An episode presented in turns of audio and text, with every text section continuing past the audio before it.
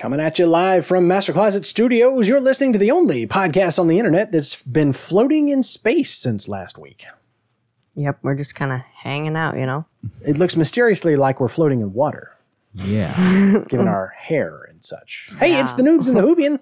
My name is Austin. I'm the Whovian. These are my sons, Corbin and Trip. And we're the noobs. And this is that podcast that's introducing a whole new generation of Doctor Who by watching an episode each week and discussing it from the perspective of a dad who's seen it before. And two sons who haven't. So, welcome to episode number 160, covering season 11, episode 2, The Ghost Monument. This is the one where the Doctor and his companions get. Whoa. Whoa. What? Whoa. What? The Doctor and what? Her companions. Holy crap. Trip, how could you? This is the one where the Doctor and her companions get picked up by two random pilots that are competing in a seven galaxy race that ends on a planet that's made to kill you. And they both win. And we all win. Well, yeah, technically, uh. they all win. And even our hearts no, win. they don't all win. Only those two win. The doctor gets left on the planet. Yeah, but she finds. Yeah, but Her she ghost finds monument. her, yeah, Because her thing and she leaves. we're all about happy endings. Hey, this is uh, story number 278, originally airing October 18th, um, excuse me, October 14th, 2018. You can see where I get confused. To 9 million UK viewers. That, that's li- it literally That's said all. 9. And it didn't give us the American numbers. I was wondering how long that was going to last. Apparently, it's over. Not very long. One episode. We'll see. We'll see next week. Yeah, it was like two. I think they gave us like two episodes. Uh, this was written, of course, by Chris Chibnall and directed by Mark Tonder- Tonderis. Tonderis. Ton- Tonderis. Tonderis. he sounds like an alien species. Tondarius? That sounds like an area. Now, this is the. This was an interesting. Um, sometimes the Wikia like ties itself in knots, trying to. We've talked about this before. This is the first instance of the blue uh, suit being worn uh, while the TARDIS has a white sign, and you know, like all those kinds of things. Um, but Mark is the first black director in Doctor Who. Now, the reason I say they twisted themselves in knots a little bit is because they then went on to explain he is not the first person of color. So, first black director, which kind of blew my mind that it was Yeah. 2018 before we got there. Um, but now the first person of color because uh, I think I'm saying this right. I think it's Waris Hussein uh, directed, if you'll recall, the first episode. Oh, If you guys remember when we covered uh, an adventure, I, I don't know if we covered it in an adventure in space and time or if we talked about it when we covered an unearthly child. But Doctor Who was kind of crazy because it had a uh, a woman pro- producer. She was either the producer or showrunner. I don't know what the title would have been. Remember Verity Lambert? yeah, Yeah. yeah. She was like the again showrunner executive producer i don't know i, I can't recall what the title was. She was running the show. And um, the director was waris hussein who his nationality is, is escaping me right now. Um, so you had a person of color and a woman running this show. And so like right out the gate yeah in 1963 by the way. So kind of right out of the gate. So to then get from 1963, that's how you start, to it takes till 2018 to get your first black director, but it is what it is. Um, he also, just side note, directed some episodes of Gotham. So I've never actually seen that show, but it is a it is a Batman show it- or a pre pre Batman. It's like Batman prequel TV show, kind of, sort of. All the all the stuff that I've ever read about it is like, oh, we're about to meet the Joker for the first time. Things, But not the Joker. but not the like- Joker. yeah. Oh, yeah, yeah, yeah. Like he's not the Joker yet. Um, that's that's how much I know about that show. Miscellaneous trivia. Uh, we got a new uh, logo. Trip pointed that out. We talked um, uh, in the last episode about the new, you know, the new um, look to the opening and the new music and all of the new, new, new, new, new, new. There was also a new logo because we had um, we had the DW that looked like you were looking at the TARDIS Yeah. that was the logo for That 11's time. weird. Oh, I loved that one. Then you had just kind of like Doctor Who with a a uh, you know a font uh, for um, 12's time. Now you have Doctor Who with a new font, um, and it's a little more stylized Yeah. and stuff like that. And th- that was all um, released. I don't remember if we specifically talked. I mentioned it sort of that there was a lot of hype Yeah. coming into season 11. And one of the things was that I that I remember very distinctly about it was very colorful and very yellow. I think I'm did I, did I mention before or or is it in the notes for this episode? If if 11's color was green and 12's color was blue, 13's color is yellow, like for sure.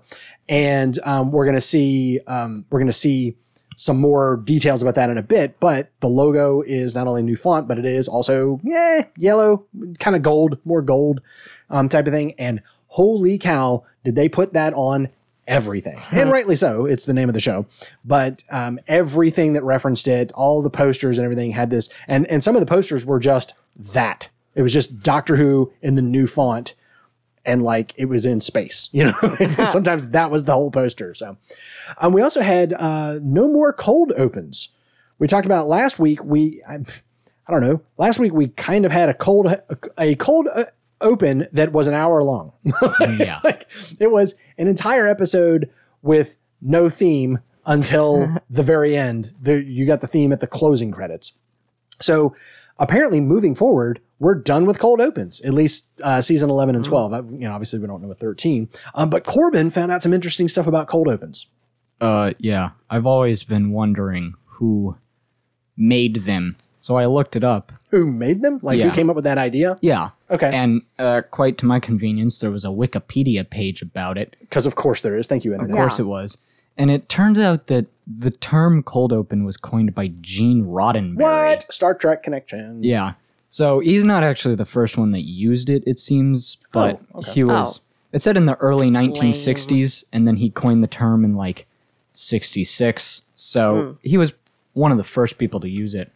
And his definition was a teaser, preferably three pages or less. Captain Kirk's voiceover opens the show, briefly setting where we are and what's going on. This is usually followed by a short playing scene which ends with the teaser hook, which is like Sounds about right. how yeah. every single one of those episodes Yeah. starts. Yep.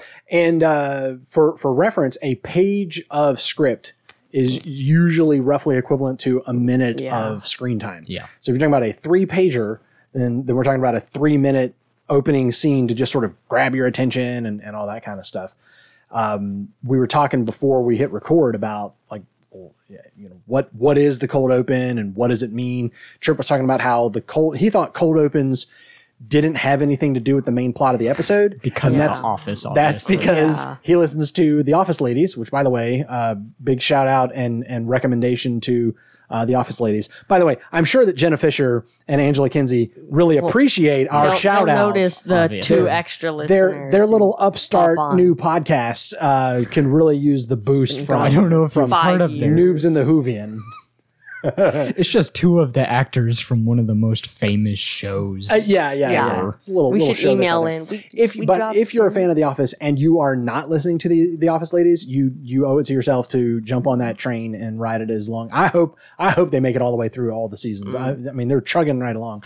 Um, but they talked about how the cold opens in The Office usually didn't have anything to do with the plot of the episode, but actually, for most shows, it, it was the other way around. Yeah, it's like you it- said, it, was the setup point. Right. Yeah. You get you get like the uh, what I call sometimes the uh, the instigating action or or whatever. You know, the thing that sort of kicks everything off, and you get the. I like the way you said the hook. yeah. It's the uh, hey. Uh, Here's the here's the hook, which in Star Trek meant dramatic zoom in while no one says anything and no one blinks.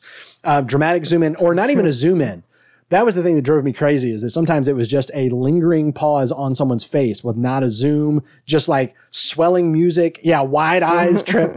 Um, and then it's like, okay, quick, you have 90 seconds for the opening theme song to go get your popcorn and come sit down and find out why they're staring unblinkingly into the view screen or whatever it is. So, uh, but those are gone. Uh, we're, we're not going to be getting the, you know, hey, we're we've landed on this planet and it must be this time frame. And oh no, there's maybe a monster. Pew, doo, doo. That's gone. That, that's over with. And now you're going to get the BBC. zhung. You're going to get that, and then it's right into. I I love that you're making all of the sound effects. Yep. Having fun. Would you like me to continue? No. No, no, Austin. No one would like that. yeah, I did realize I was like, how many of these am I going to do? I don't know. Well, let's see how long it takes for them to say something. Uh, under the cast this week, wanted to talk about two. Um, we we kind of said we were going to spread out the main cast a little bit. So this week we want to talk about Graham O'Brien, uh, played by Bradley Walsh. Now he played the Pied Piper in the Sarah Jane Adventures, so he's not a stranger to the Whoniverse. But uh, this is his debut on Doctor Who.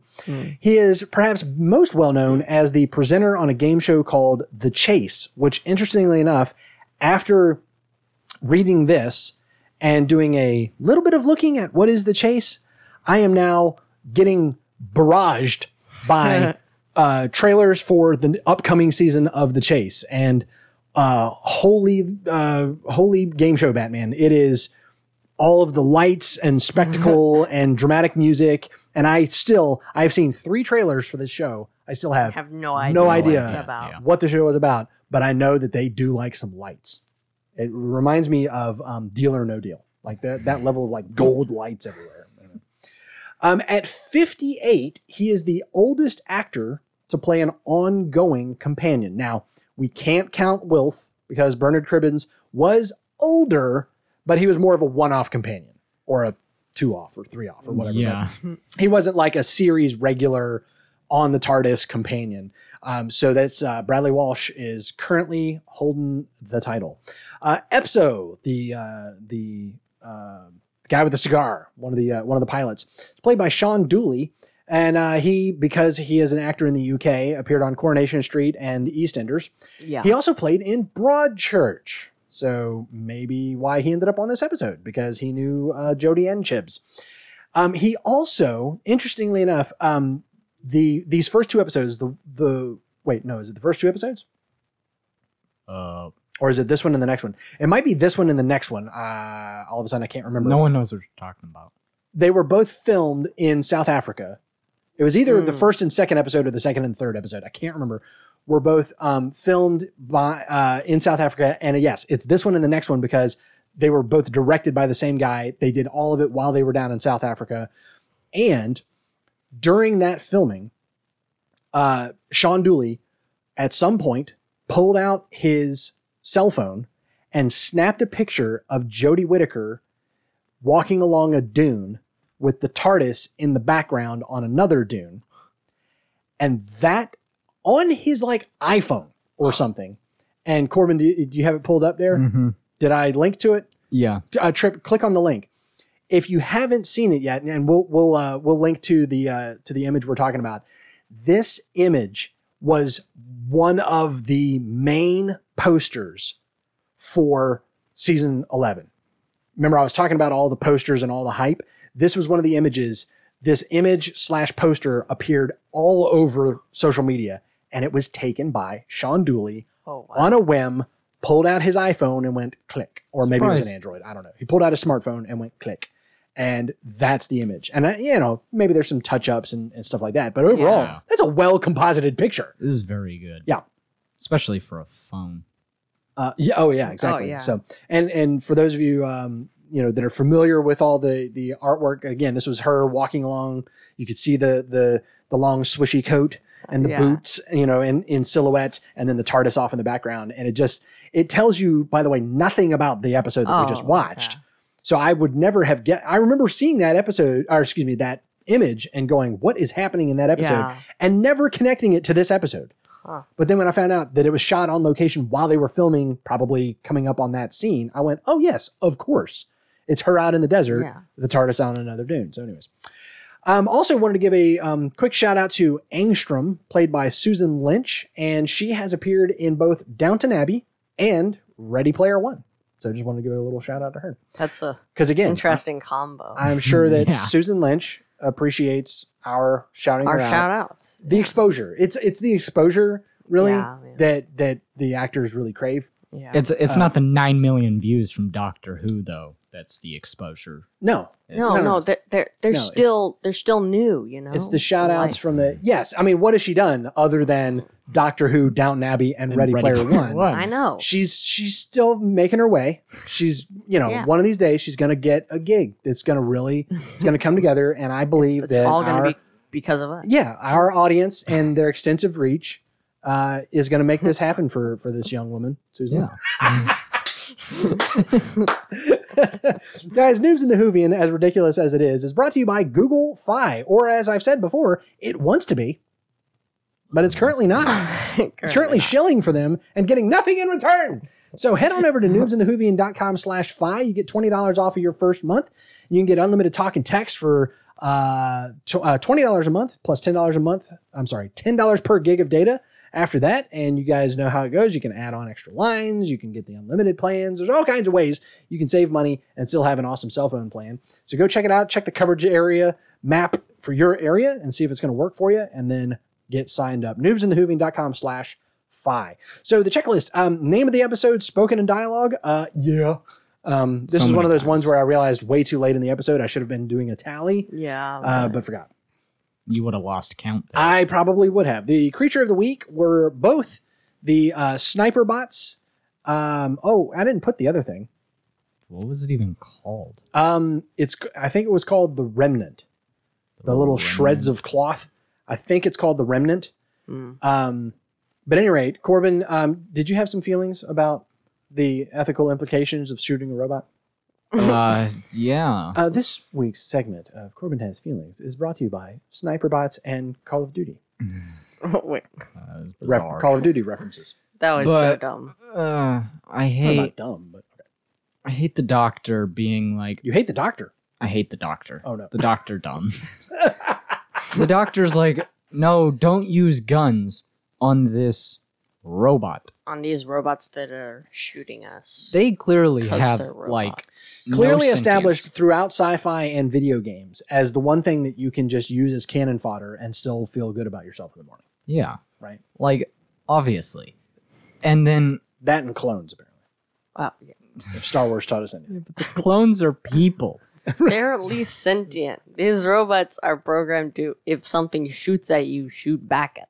Uh, yeah, like they were just standing still doing nothing while waiting for orders. I'm not exactly sure these guys are acting of their own volition or anything. I'm pretty sure it's fine if you shoot them. Right. But she just loses her mind. And I'm so glad he stood up to her and was like, no, I'm going to use this gun on these things because it's the only thing that makes sense to do right now. I mean, you say that, except that within the context of the episode, she was right. Because she's like, "Oh, She you was made only things right- worse, did you?" She was only right because the writers decided that she was going to be That's what right. I mean. Within the context of the episode, Yeah. So I don't care about the context of the episode if the context is wrong. Yep.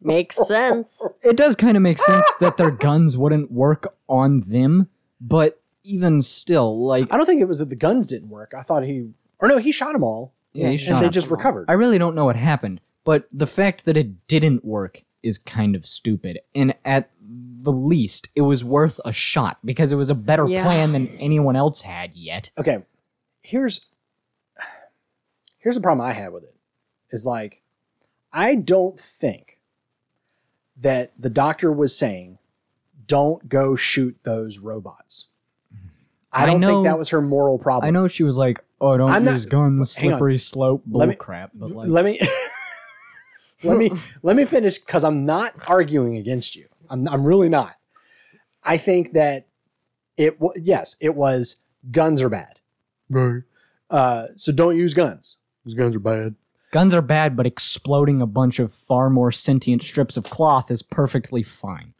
It's not guns. It's not guns. It's- it's just a flaming ball of fire. So we had a conversation last week about whether or not the guy on the crane had the right to kick Tim Shaw off the off the crane, um, and all of that. And this week, I feel like we're having the same debate and discussion again. What But about now the question is: is are guns wrong? Like inherently because i feel like that's where we came down on this Yeah. last week it was only idiots use knives or was that this week too yeah. No, no, that was last that week. was last week. only idiots use knives or carry knives. Sorry, only idiots carry knives. And then this week it's guns are bad. You know what's better than gunning down a robot? Using an EMP. yeah. And then you know what's better than using a gun on a robot? Exploding gas on something that is a living creature, Yeah. not a It robot. talked. It talked. It to talked. you. Yeah. So it, seems like if you take the last two episodes and a little bit of in light of what we know of the doctor, it seems that the morality being portrayed is guns are bad and a slippery slope. Knives are for idiots.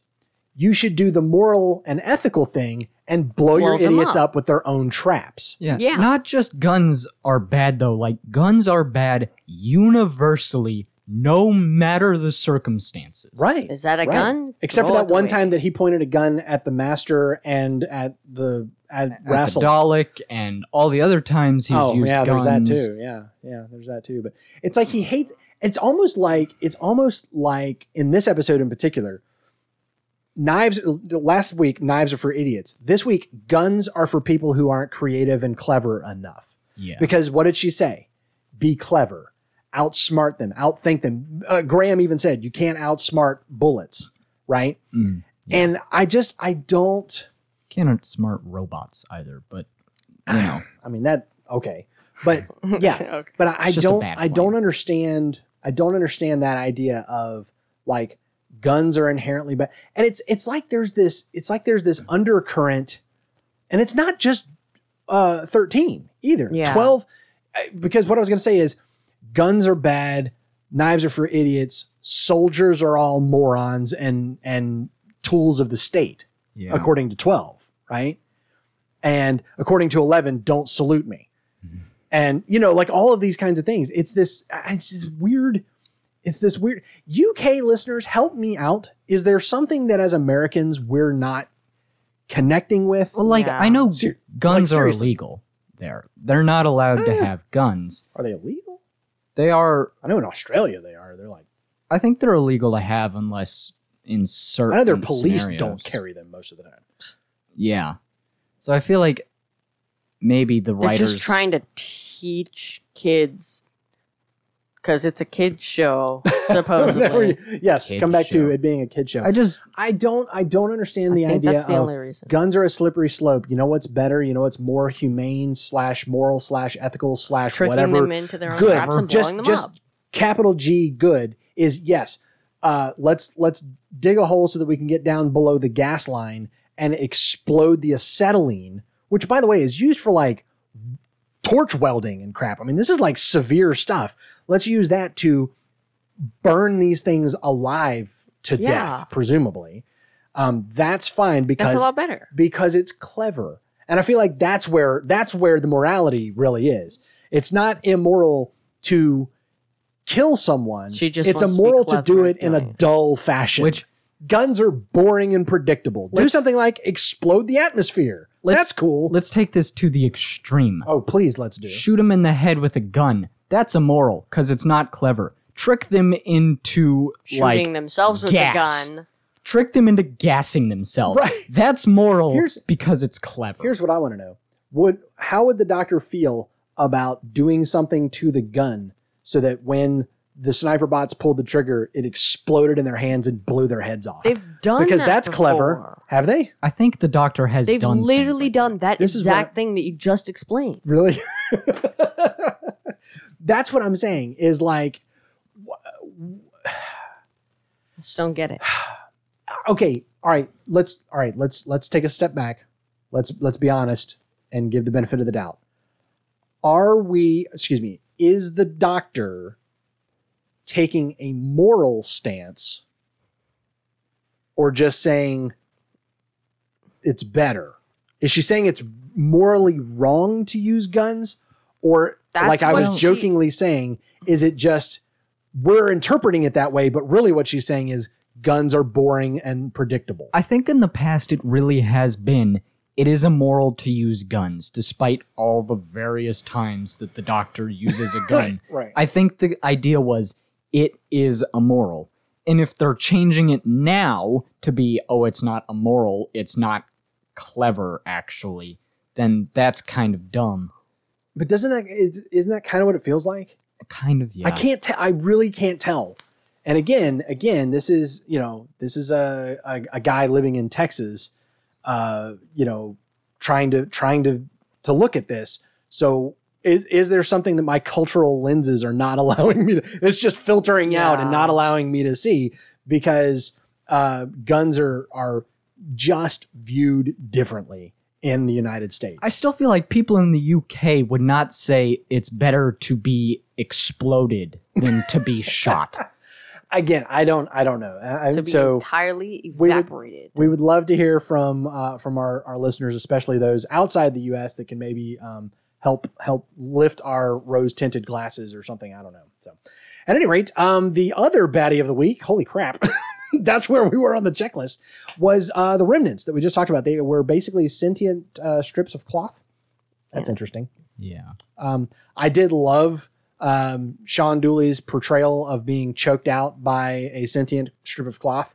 Like, how many hours did that guy have to spend with a cloth wrapped around his own face, pretending it was choking him to death? Like, that had to be grueling. Um, but this was an interesting idea. I didn't quite ever get, like, okay, we got the it is a weapon run amok. We got that trope. yeah. But why was it strips of cloth? Did, was there anything It was just that? everything is now a weapon.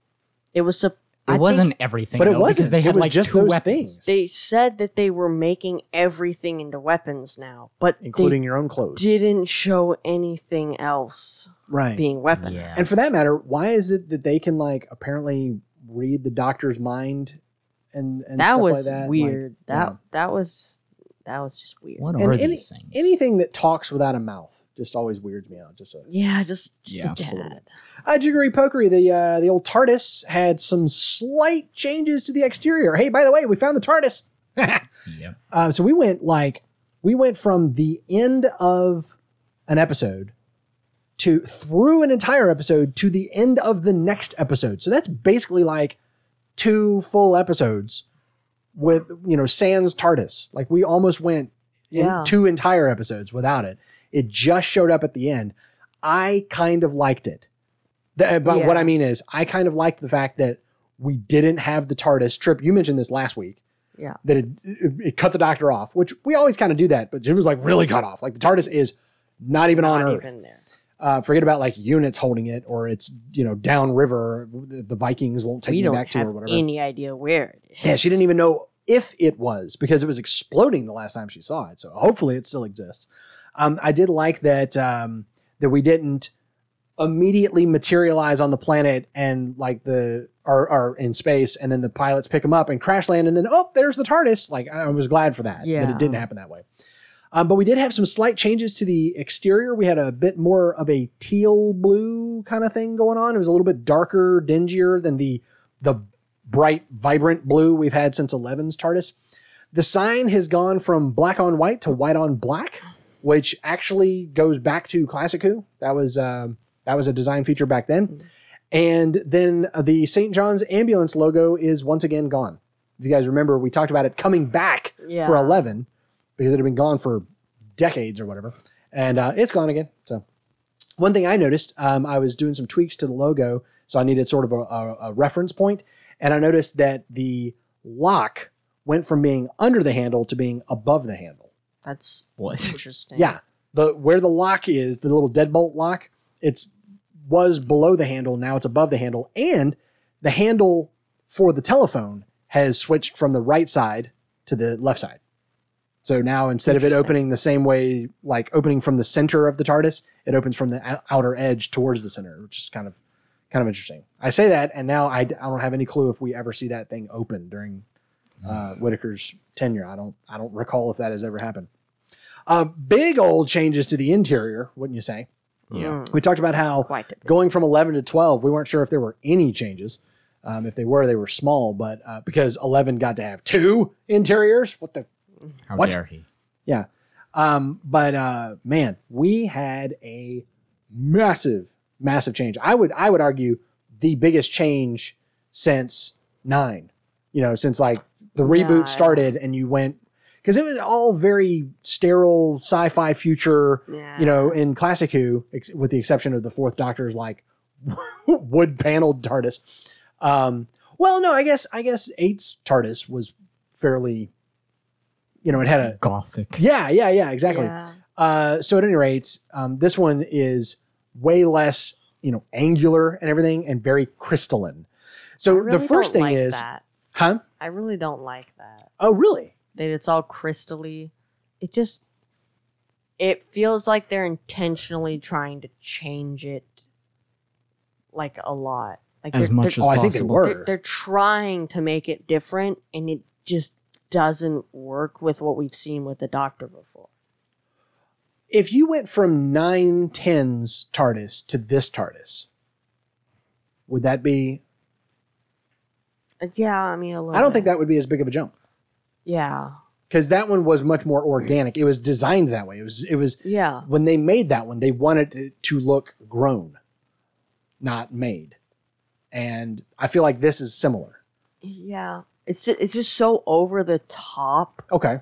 It just seemed like way out of the ordinary, and I didn't I didn't like that about it. I mean, it is again, it is a big, big, big, big, big change.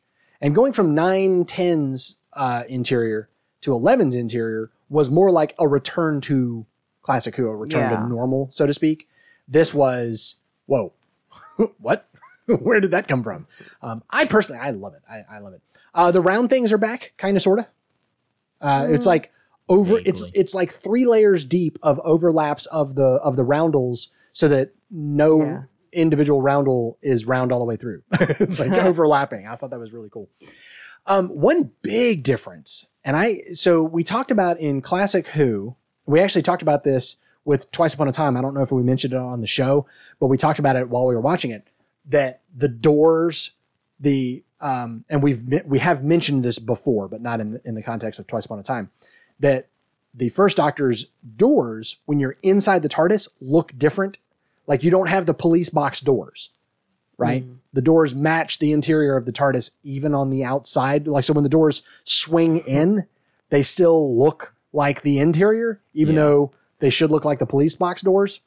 And we talked about how in New Who, they it like when you're standing in the interior looking at the door, you see the inside, you know, the the reverse of those police box doors, the blue wooden doors. Now we've gone one step further, and the way I explained it is it's like the the dimensional shift, right? If if if it's a portal to a pocket dimension or something going through the door, that portal has moved from the front doors to the back wall Yeah. because you actually have three walls of the police box visible when you're inside the which TARDIS. I think is really cool. I I did love like that. I didn't notice that for a while when I was watching this the first go round. I don't remember how many episodes in I got, but all of a sudden I was like, wait a minute, Wait, you can see Yeah. all three walls. Uh, so it's like it's like they blew out the back wall instead of the doors. So Mm-hmm. I think that's a, a really cool thing. Uh, the Time Rotor, which is the official name of the Uppy Downy thingy, um, this is the first time since before eight where it didn't reach all the way to the top. All the other ones in New Who, the Time Rotor was a cylinder that reached up to the ceiling oh Yeah. yeah, and this time it is um, also it, this is the first time it was anything but a transparent cylinder right? There have been different things inside the cylinder. There have been different things on the console around the cylinder but there's always been a cylinder you can see into and this is the first time it's not. You can't see into it and it's not a cylinder. It's a crystal. It's a giant crystalline structure. So uh, again i thought that was cool I mentioned, uh, th- here's where I mentioned it. If green was the color of 11 and blue was the color of 12, then yellow is definitely the color of 13. Yellow and purple. There's some purple, Really? Oh. it's like the secondary color, uh, purpley blue type of stuff. Um, one more thing about the uh, change of the TARDIS, uh, something tr- that you said, Trip, made me think about this. The sort of like finger things that surround the console that's like normally you have like a railing going around it and then it's kind of like out to the outer walls. Mhm. This thing had these like they're not arches because there's like a bend in them. Y'all know what I'm talking about? no, I don't remember this. There's these columns. There's these columns all the way around the console, like several feet back from the console, that sort of go up and then turn almost at right angles oh yeah, yeah, Yeah. So um, I thought those were really cool because they kind of like really pull the attention to the uh, the console. Uh, Corbin, was this your note? Yeah. So at the start of the episode, they teleport into the middle of space instead of onto the TARDIS. Whoops. So Or next to it or whatever. yeah, whatever they were going for. So what they said happened is that the planet wasn't where they were expecting it to be. So Because it had They- fallen out of orbit. yeah, so they ended up in the middle of space. But for that to be true, then they weren't tracking the TARDIS. They were tracking what planet it was on, and they weren't tracking where the planet was. They were tracking where it should be, Right. and then So- they end up in the middle. So of when the pilots come out of whatever hyperspace or whatever they were in, and they come out expecting to see the planet right in front of them, and it's not, that makes sense. yeah, Yeah. They were given coordinates where the planet should be Mhm. based off of orbit and, and all that kind of stuff. And they get there, and whoops, it ain't there. And who knows? Maybe that was a trick on the part of the guy that was running the race. Or like, let's throw this curveball. random. We're going to send him to a planet that should be at this point in its orbit, but it has fallen out of orbit. And they won't know until they get there. But like you said, Corbin, the doctor should have been, she was locking onto the TARDIS. yeah, So wherever the TARDIS is, she should have landed next to the TARDIS. yeah. But essentially, it's Unless it like got knocked out of orbit because while she was transporting. That's what knocked it out of orbit. Oh, dun dun dun. Um, it seems more like she did a Google search for where is my TARDIS, Yeah. and the Yeah. search result was it's on desolation.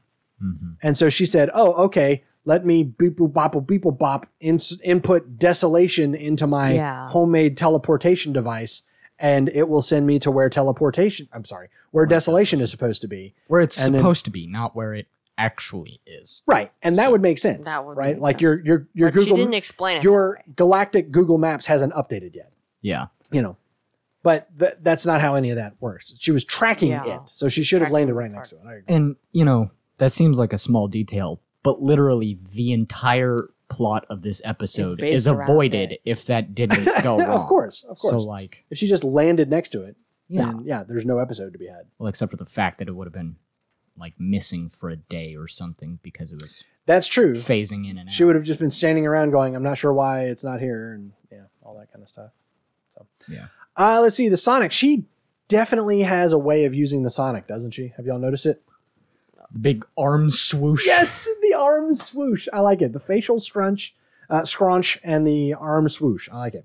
Um, it's funny because the first couple times you see her doing it, it's like okay, but I, and I don't think it's because we're pointing it out.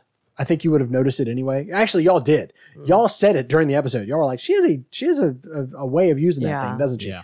she and by she I mean Whittaker herself is very consistent about this. She takes that sideways stance, puts the the the Sonic above her head and arcs it down to point at whatever she's pointing at. She does this almost every single time mm. I've ever seen her using the Sonic and if it's at all dramatic. If it's let me point it at this thing as a scanner, not so much. But if she's trying to unlock something or activate something or deactivate something, she is going to do the uh ooh, how about the Sonic swoosh? Sonic, Sonic swoosh. That The sounds new like a dance move. dance move. Yeah. We're, we're gonna put that in there. The Sonic swoosh. The hottest new craze sweeping the nation. Yeah. Uh, let's see. Random. Uh, to get around the translation matrix being missing, they had the Metapods install universal translators. Did y'all like that? That was convenient. I feel like that wasn't necessary That was because dumb. they're so inconsistent with the translation matrix, anyways. That like, I want you I to think it was imagine nice. this episode airing three years ago, and they didn't do that. And now I want you to imagine all of the forums in the world, all of the Facebook groups on the planet exploding with people going, well, the, the, translation matrix had never interacted with the new companion, so they shouldn't be able to understand them in English. So are we just supposed to think that everybody speaks English? Like, it I mean, would like- have been a just a firestorm on Twitter. I can imagine. as much as I like, like to nitpick movies and whatnot, I feel like it kind of doesn't matter to the writers though. Like, they shouldn't actually There- really there care about been- most of my nitpicks because they're not that important. I mean, well, Are you complaining that they covered? I Yes. You're like, I'm so mad that Uh, they did this right. The Noobs in the Whovian would like to inform all creators everywhere that it doesn't matter what you do or how well intentioned you are, you will always be wrong. Well, yeah, that's just the case. So like, um, no, I thought it was great because it it would have been about five more minutes before we went. Wait a minute. Hang on a second. Especially when they the whole uh, Moomin Be- Moomin beans. Yeah, Moomin that whole scene immediately, immediately, everybody's radar would have gone off. Like, wait a minute, they're not speaking English then Hang on. because they're not even Moomin beans. So, anyways. Uh, Jibberty Jabberty, uh, one Kryn is equal to 200 Kavlons, which is 94 Valars or 4,000 Trinites uh, in the old currency. Mm, was had, had to clarify So- that. Convenient Didn't. So you get 4.2 trillion Kryn or whatever. So Yeah. that would be uh, 8 a lot. Points 8.4 just a lot. trillion, no, quadrillion Kavlons. And- Hang on, let me just go up. I'm like going to go do all of these. powers of ten. Um, anyways, um, oh, new new um, thing on the checklist that should have been here all along. yes. The doctor drops names. drops names. Yeah.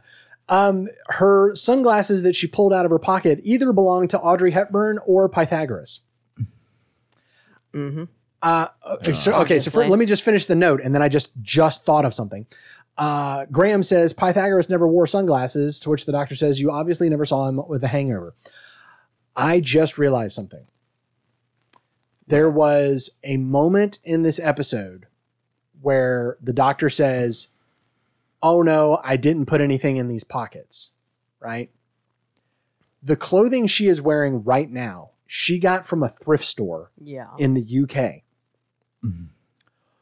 Why does it contain sunglasses that she got from Pythagoras or Katharine Hepburn? Oh yeah, Audrey I was, Hepburn. I was thinking the same. She thing. Wrong Hepburn. intentionally bought the exact pair that she wore before that she donated to the thrift store that she could come back to at any moment.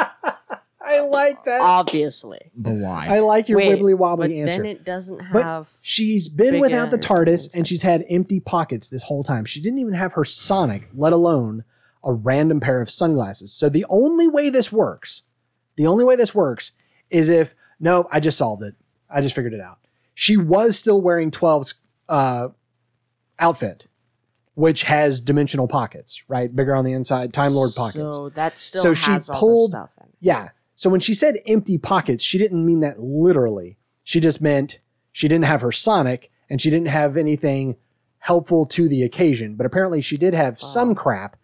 And of all the crap that is inside of those pockets, she decided to grab the, random sunglasses and put them in her new pockets, which are presumably not infinitely deep inside because they're not Time Lord pockets, they're thrift store pockets. yeah. Did you have something, Corbin? No. Okay. Um, let's see other stuff we noticed. Uh, oh yeah, never even heard of Moomin beans. Moomin beans. Moomin beans. I, I can't even say it right. I loved that. Um, you know, Graham's like, hey, a little solidarity. We're we're all human beings here, and he's like, I'm Albarian and she's uh, Suvlakian. I don't know. That was that was, that was terrible. Suvlaki. From the planet Slovakia. Uh, Wait. Wait, hold on. Wait. Obviously. they're they're known for their tasty treats. Uh, never even heard of Moomin Beans is one of my favorite new lines. That that's great. All right, so who's who? Who is Ryan Sinclair? Uh, he says never ignore the wisdom of Graham. By the way, I love the way uh, all all of the everybody's on this show pronounces his name.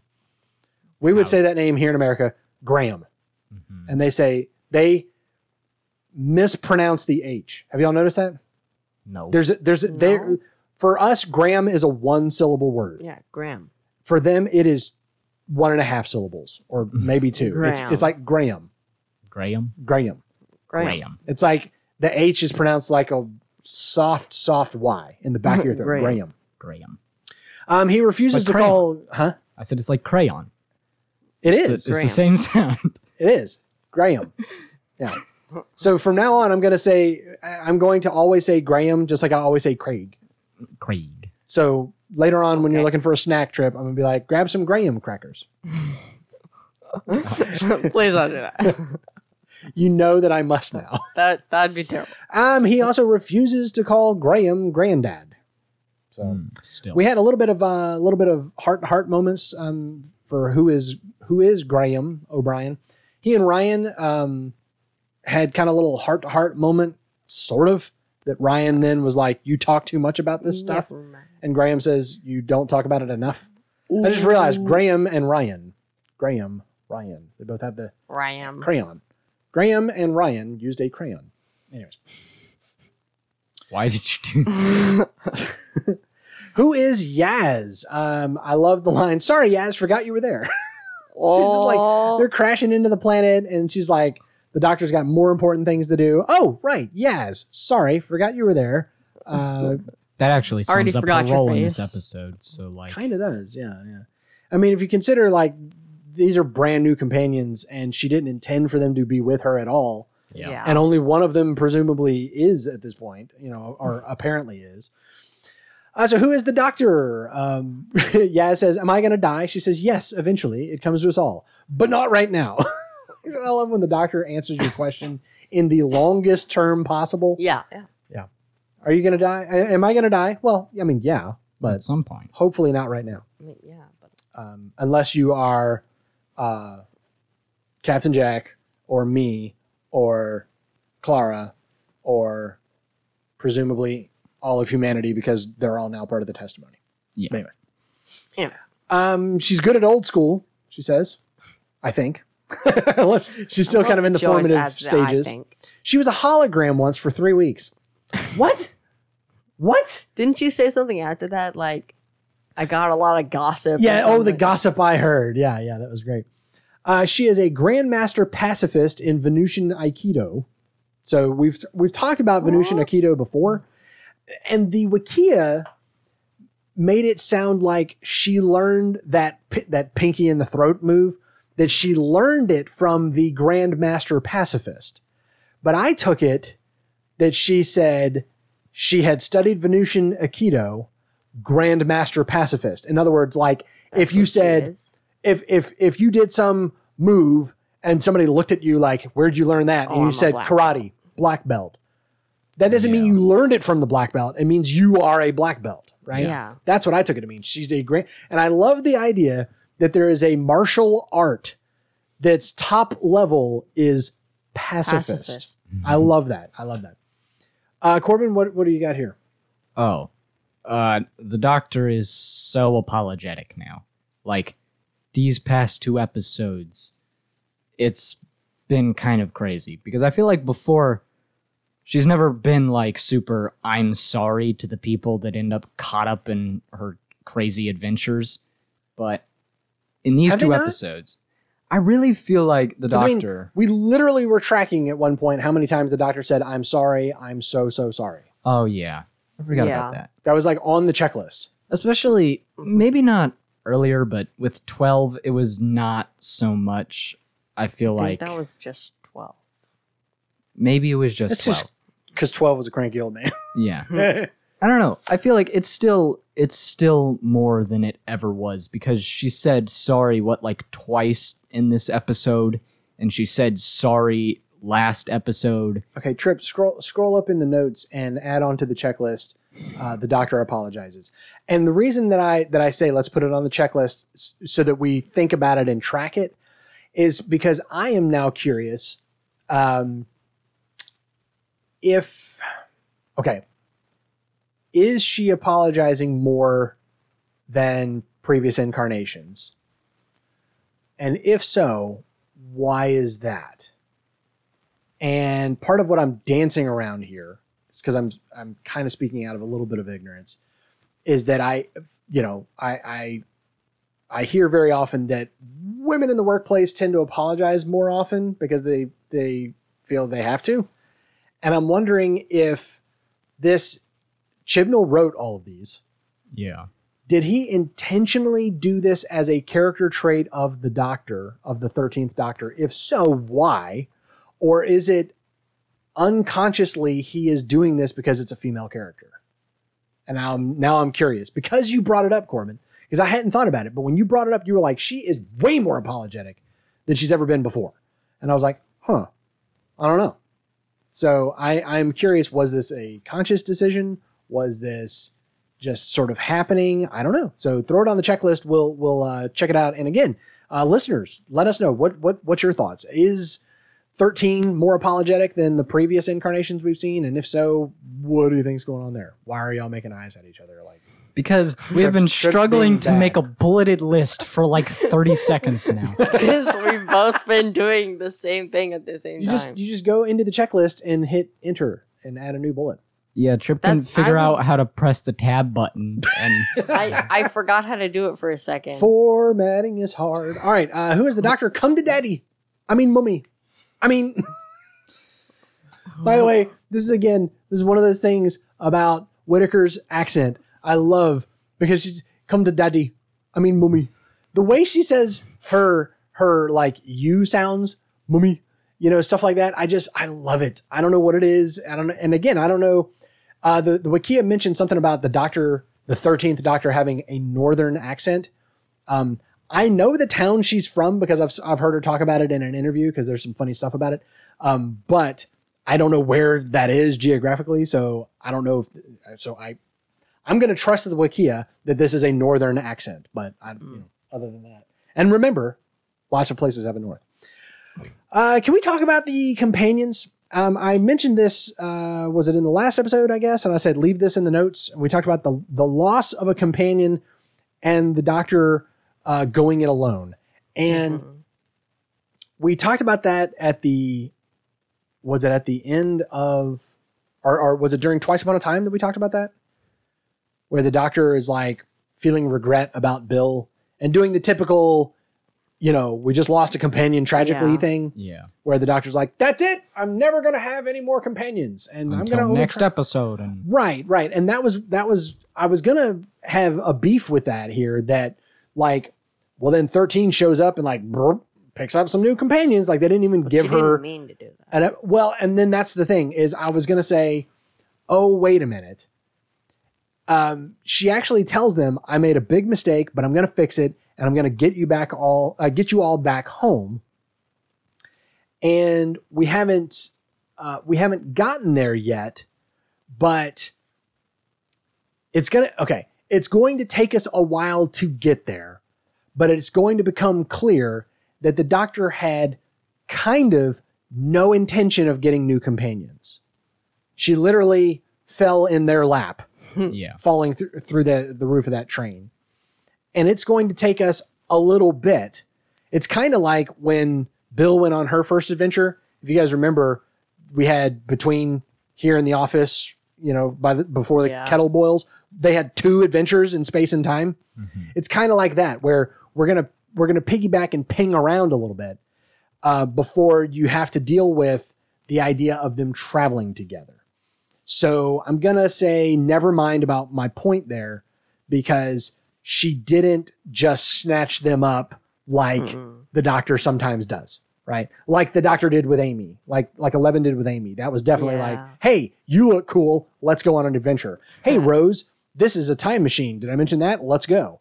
You know, it we're not gonna do that. It's it's gonna be a little bit a little bit different of a journey. So she also said, I promise I'll keep you alive and get you back home. So here we have again, the doctor is definitely assuming responsibility for Yeah. for their companions. So I think Yeah. that may actually be why she's apologizing so much because ah, normally the doctor is his goal is to have fun on adventures and whatnot but now for the first time it's more like i have to get these people home and it's not Yeah. so much about just exploring and whatnot and clearly the longer that they're all out here kind of risking their lives Yeah. the worse the doctor is going to feel about not being able to complete her mission really yeah, I think, especially this line, I promise I'll keep you alive and get you back home. Like, this has become her goal for right. Yeah. until she gets them home. And I think maybe that's why her, like, not really being able to complete this is why she's apologizing so much. Could be. Good insight there. Guys, Noobs of the Whovian is also brought to you by listeners like Victor, Jared, and James. If you find value in what they do, what? If you mm-hmm. find value in what they do, what in they do. supporting what they do, then here's what you should do. What? Who knows? Go, give us some money.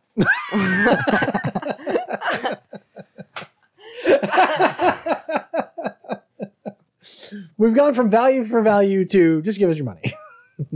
Go click on Trip's million dollar donation button. No, seriously, guys, head over to noobsinthewhovian.com slash support. Um, we would uh, love to have your support, whether that's just a, a one off dollar in our PayPal account, because that would be hilarious. Or if you want to make it monthly, just a dollar a month makes you a Fez patron. Five dollars a month makes you a bow tie patron because bow ties are still cool, even though cool. uh, this doctor's not wearing one currently. That was like two What? doctors ago. What did he say? What did he say? Anyways, Spoilers, Dad. spoilers. At some point, maybe in the future, the doctor might wear a piece of clothing. What? Uh, at any rate, yeah. So um, you'll get a shout out on the show as uh, as an ongoing uh, supporter of the show, and you can you can give a one time donation, or you can check the box on PayPal and make it monthly, or you can go to Patreon.com/slash Noobs in the Whovian. But that's uh, that's not what we prefer you to do. Go to noobsinthewhovian.com/slash support. Find your favorite way to support your favorite show, or at least support ours. Classic Who Connections. Let's hear what Jared has to say. Did I get you on that one, Trip? Hello, noobs in the Whovian. This is Jared with your Classic Who connections for the Ghost Monument. Okay, very few uh, Classic Who connections here. The biggest one, in my opinion, uh, is that in the serial Enlightenment, the Fifth Doctor and his companions find themselves on an Edwardian yacht in space. And they enter a space rally in order to, well, the yacht is already in a space rally, in order to win enlightenment. And uh, the enlightenment is the ability to know your true purpose, which is that is pretty cool concept. Um, I, I think if we could give that to everyone when they're what, like twelve or something, uh, that would be huge. But uh, uh, anyway, uh, you know, that would help them along in, in their journey. But anyway, so uh, they were in a space rally before is, is basically the connection there, uh, and so that was that was a fun fun Fifth Doctor uh, serial, and we see the Doctor using Venusian Aikido again, which of course classic Who is a Venusian karate because everything uh, all martial arts were just karate then, right? But anyway, Venusian Aikido. And we see the TARDIS dispensing food. Naturally, of course, is a custard based food in Who, but uh, we see it dispensing food just like the uh, food machine. I don't know if you can call it that the TARDIS was doing it or if it was just the food machine in the Daleks. But anyway, in the Daleks, they get that little cube dispensed, and of course, it tastes amazing and, you know, really like it. So. So that's it. Really quick one this time. Uh, I, I again, uh, just like last week, I, th- I had fun. Uh, I mean, a space rally. How could that not be fun, right? Um, but had fun with this one. Uh, it was, um, yeah. Uh, so still, again, still getting to know a new doctor, getting to know their companions, get, and I mean, they since they restarted, reset everything, getting to know a lot here, um, and uh, so I I enjoyed it. Uh, giving it 7.5 out of 10 space rallies. So so clever there, but that's you know that's kind of what I liked about it. And then uh, uh, just gonna give it more of a generic 50 creep levels because I don't remember anything that uh, really creeped me out that much. So, thanks to the TARDIS Wikia, and thanks to Noobs and the Whovian for having me on. And I look forward to bringing you more classic Who connections next time. All right. So, um, couple of a couple of connections there, but Jared overall gave it 7.5 out of 10 space rallies, one for each of the galaxies. Uh, Corbin, what did you think? Uh, I, I thought it was pretty good. And it was not the best. It was, Yeah. I don't know. I Not just really. was kind of bored for Really? most of it. Yeah. Oh, okay. They did spend a lot of time just like riding on a boat and whatnot. so, you know, thrilling content. Yeah. I'm gonna say uh, s- um, seven out of ten sentient. Strips of cloth. Yeah, gosh, I can't remember anything right now. Um, I I thought this was fun. I kind of enjoyed it. Um, you know, last last week I really liked a lot. Um, this one probably not as high. Um, especially I, I think I gave it a ten last week, didn't I? I think I did. Yeah. I think- yeah, Um, so this one, this one was good. This one was not, um, you know, as as just like over the top amazing. Um, but I did have a lot of fun with it. I thought it was a fun little romp. There was some uh, some good stuff, some stuff to stop and make you think. There was also some amazing shots. Right, special effects were pretty Yeah. good. But I, I mentioned that there's a like a an orbital shot of a spaceship that looks like it's out of Star Wars. So I don't know if you guys caught that when they were um, pretty- disembarking. Uh, it wasn't Epzo's ship because he crashed. It was um, Angstrom's ship. Um, that sucker looked so amazing. Like it just it, it looked like it was sitting there, you know. Um, so I can't imagine that they built a model. I'm sure that that had to be CGI. But Yeah. at any rate. Uh, so um, uh, yeah, I think I'll go um, seven out of ten clicking cigars. Oh, that was weird. That was That- dumb. How many times have you clicked and not meant to Yeah. light the cigar, and then And now then- it's lit? Like, how does that work? Now you That have was to smoke. totally a plot device for the It was rid- completely. the ridiculous method of killing those cloth strips that they Yeah. had. Yeah. Yeah. Um, I kind of like this one. I think it was funny when he ran out and he's like, "I've been training for this my whole life," Oh, that was it. And then Call he, of like, Duty. ran out. I've been training for this. that was great. and I love how it horribly failed, even though it shouldn't have. But also, there was that one scene where like all the dudes are just like ominously staring over the pit. I'm like, what? Yeah, that was that was just funny. They they looked on the Which view pit? screen. When they were looking at the security footage. Yeah, and they and they were like down in the Oh, hole and yeah, they didn't yeah, close yeah. the lid. So like the dudes were just like Yeah. staring. That was kind of funny, not gonna lie. And then the dude like choking to death on that cloth. Was that super hilarious? that was just dumb. But there there are a lot of little funny moments that Yeah. make this into a So good, some of them unintentionally funny. yeah, that makes this into a good episode. I think. I, I think it was pretty good. I mean, not above average necessarily, but I think I'm gonna give it eight out of ten. Crap ships because that. Crap ships. Well, the the ship was like falling apart and like as it was flinging itself. the one that he was like, "It's the envy of millions. yeah. and she's like, "Well, they're going to be writing operas about our pointless deaths." that was great. Uh, what about the creep level? Jared gave it 50 out of 500. Pretty low. Mm, it wasn't anything particularly creepy. I don't know. The remnants were pretty creepy. I thought. They were weird. I don't know. I think I think only about 50 as well because there just Okay. wasn't anything I don't even think anything meant to be creepy necessarily. Maybe the mm. remnants. No, I think they were definitely trying to be creepy with the with the mm. remnants. You just then they you just weren't affected by it. So I, I'm going to give it 100 out of 500 creep Ha, levels. wuss. Uh, well, again, I'm always thinking about this in terms of family friendly and little kids and that kind of thing. I'm pretty sure Braden watches all the episodes with us now, and he would give it lower ratings. than Uh, he didn't watch this one. He was already in bed for this one, so he didn't. Uh, that's what I need to start doing. I I need to start having him sit down and watch the episodes, and then say, "Okay, Braden, on a scale of one to hundred, uh, one to five hundred, what would you give this one to a hundred.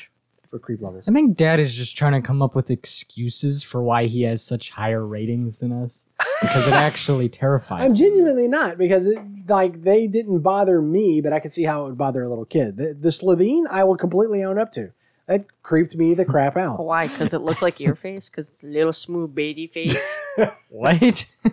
If I shaved right now and stuck my neck out, I probably would look rather Slovenish, F- flawnish, one, uh, blondish. I mean, flan.